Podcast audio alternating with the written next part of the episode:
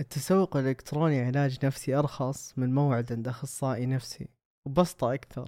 كذا وصف الدين التسوق الإلكتروني.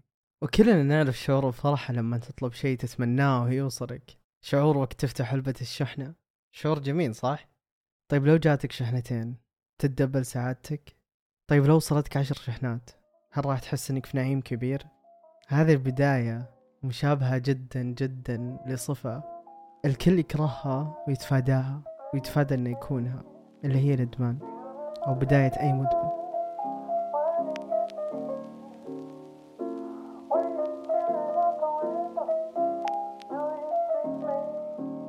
إدمان التسوق هو إدمان يتضمن الشراء كوسيلة للشعور بالرضا وتجنب المشاعر السلبية مثل القلق والاكتئاب.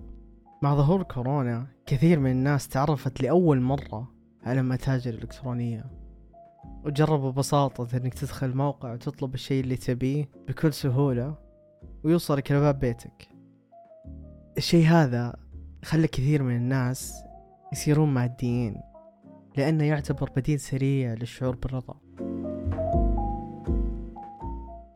الجانب المظلم للمادية كبديل للشعور بالرضا هو أن أكياس التسوق ما هي بديل للصداقات، ما هي بديل للعلاقات. فالشخص الوحيد ممكن يكون مادي، فالشعور بالعزلة يخلينا قلقين، مما يجعلنا أقل احتمالية للحصول على الطاقة لتكوين والحفاظ على العلاقات اللي تخلينا نشعر بأننا أقل وحدة. لذلك في البحث عن الرضا الفوري كثير من الناس يلجأ للتسوق.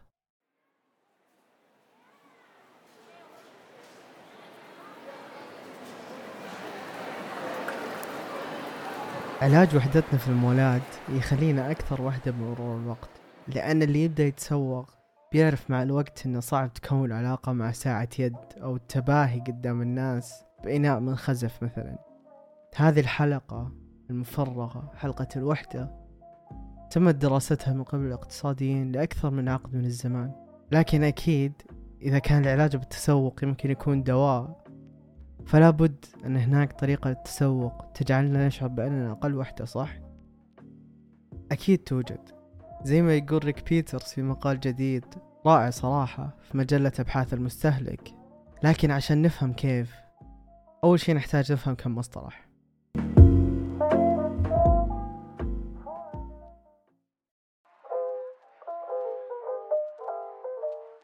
الشخص المادي اقترح الاقتصاديون أن هناك 3 أنواع: مركزية الاستحواذ، والنجاح المحدد بالحيازة، والاستحواذ كمصدر سعادة. الأسماء شوي طويلة فخلونا نسميها المادية ألف باء وجيم. أول شيء خلونا نبدأ بالمادية ألف اللي هي مركزية الاكتساب.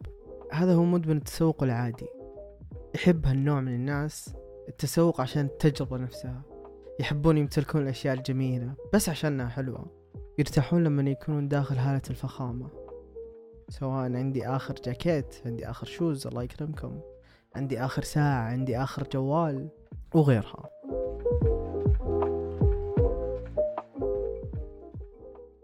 المادية باء اللي هو النجاح المحدد بالامتلاك.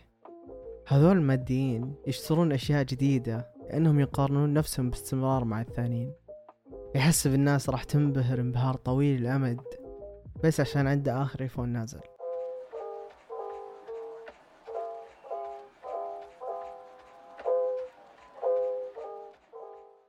المادية جيم اللي هي الاستحواذ كمصدر سعادة هي أزمة منتصف العمر اللي تكلمنا عنها في حلقة أزمة بيتر بان، زي الشخص اللي يشتري بورش لأنه يظن راح تخليه يحس بالشباب مرة ثانية. يشتري هذا النوع من الماديين الأشياء عشانهم يشعرون بعجز عاطفي في حياتهم، يبون يملونه بالأشياء. غالبا عندهم فكرة واضحة عن الشيء اللي بيشترونه اللي يخليهم أكثر سعادة. من اللي وصفناه ممكن تقول باء وجيم على الأقل أسهل الأشكال اللي تقدر تقولها بدون لا تتفشل قدام الناس، لكن بالواقع هذه النوعين اللي فيها أكثر ضرر للشخص.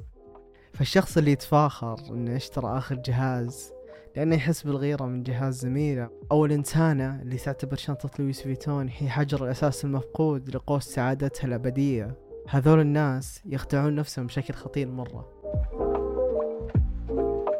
ارتبط تقييم الممتلكات المادية كمقياس للنجاح وكدواء للسعادة بزيادة شعور الوحدة بمرور الوقت. وارتبطت الوحدة بدورها بزيادة هذه الأنواع من المادية. ارتبط تقييم الممتلكات المادية كمقياس للنجاح وأن الدواء للسعادة بزيادة شعور الوحدة مع مرور الوقت. وارتبطت الوحدة بدورها بزيادة هذه الأنواع من المادية، وهذا يشكل الجانب الشرير من دورة الشعور بالوحدة المادية واللي تستمر بمجرد تشكيلها.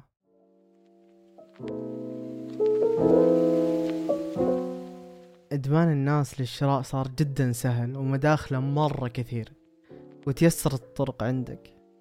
تخيل أن عندك 25 ريال مثلا وتبي تشتري شيء ب100 ريال، بسيطة، قسطها على 4 دفعات خلال 4 شهور. صار الأغلب مديون وهو طالب يعيش على مكافأته بس، وطبيعي جدا أن مكافأة الجامعة تختفي ممكن بالأسبوع الأول من نزولها، بس عشان أنها تروح كلها بتسديد دفعات الأغراض وأشياء ثانوية هدفها بس أنها تحسسنا أننا مواكبين آخر ترند. قد اشتريت شيء غالي وبعدها بيوم أو حتى باللحظة اللي اشتريتها فيها حسيت بالندم. يعني أول ما تشتري جوال أو تشتري ساعة أو تشتري جهاز معين، حرفيا باللحظة اللي تحط فيها بطاقتك ويطلع أنها مقبولة تحس بضيقة كذا.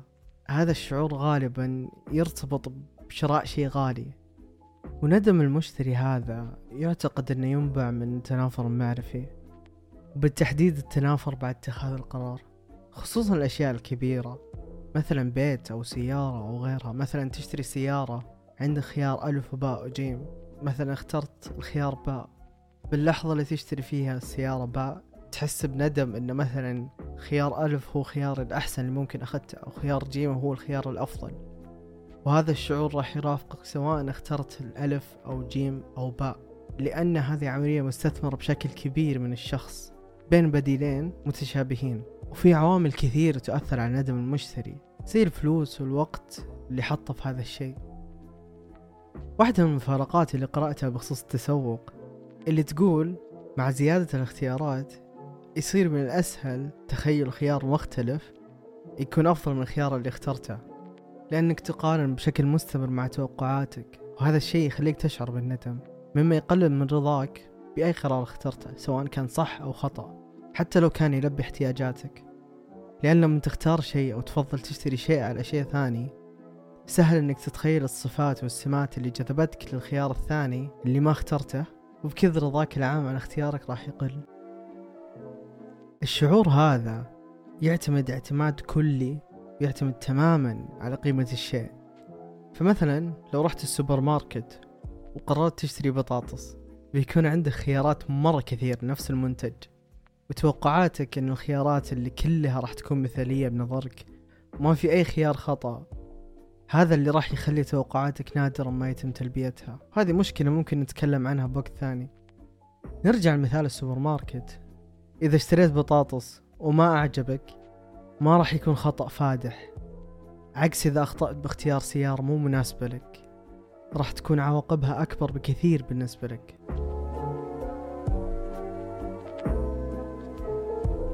من كلامي ممكن تحس أن التسوق هو نهاية العالم وأنه أسوأ شيء ممكن الشخص يسويه، لكن زي ما أن الشيء له أضرار بيكون له منافع في حالة الاعتدال. طبعا تصفح المتاجر وأنك تروح من متجر ثاني بس بدون ما تشتري أي شيء، أتوقع هذا شيء سويناه كلنا، أو على الأقل أنك تروح المتجر يبيع ماركات وبراندات توصل 20-30 ألف ريال. هالشيء ترى أو توقع المكافأة اللي هي إمكانية شراء الشيء يفرز الدوبامين اللي تكلمنا عنه بحلقة لكي لا ندمن السعادة، واللي أنصحكم مرة تسمعونها بعد هذه الحلقة. ممكن تفكر أنه راح يبدأ إفراز الدوبامين وقت تأكيد شرائك لشيء، ولكنه يبدأ قبل عملية الشراء، لأن الأمر يتعلق بالرحلة كلها مو بس تأكيد الشراء. إذا كنت شخص يحب العلاج بالتسوق، في طريقة اقترح أنك تأخذها، بيكون أفضل لمحفظتك وكذلك لنفسيتك. وممكن يكون علاج نفسي كذلك، اللي هو التوفير، أو أنك تجمع لهذه المكافأة. مثلا تبي جوال، بدل ما تشتريه سواء بالتقسيط أو غيرها، تجمع كل شهر أو كل أسبوع وحسب قدرتك، إلى أن توصل للمرحلة اللي تقدر تشتري فيها الجوال، بحيث تطبق نظرية التوقع اللي هي أن الواحد يقرر يتصرف بطريقة معينة لأن هناك دافع يحفزه، بهذه الحالة اللي هو الجوال، لأن هناك دافع يحفزه على اختيار سلوك معين اللي هو بهالحالة الادخار دون سلوكيات ثانية، بسبب النتيجة اللي يتوقع الحصول عليها من ذلك السلوك. فتطبيقها راح يعطيك شيء تطلع له، راح يعطيك الحماس وكذلك الدوبامين بطريقة صحية.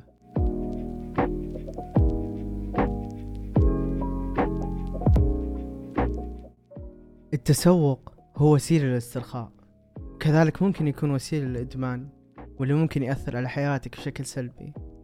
مثل ما يقول الكاتب هارفي ستيمن، الاعتدال مطلوب في كل شيء حتى في الاعتدال. أنا نواف.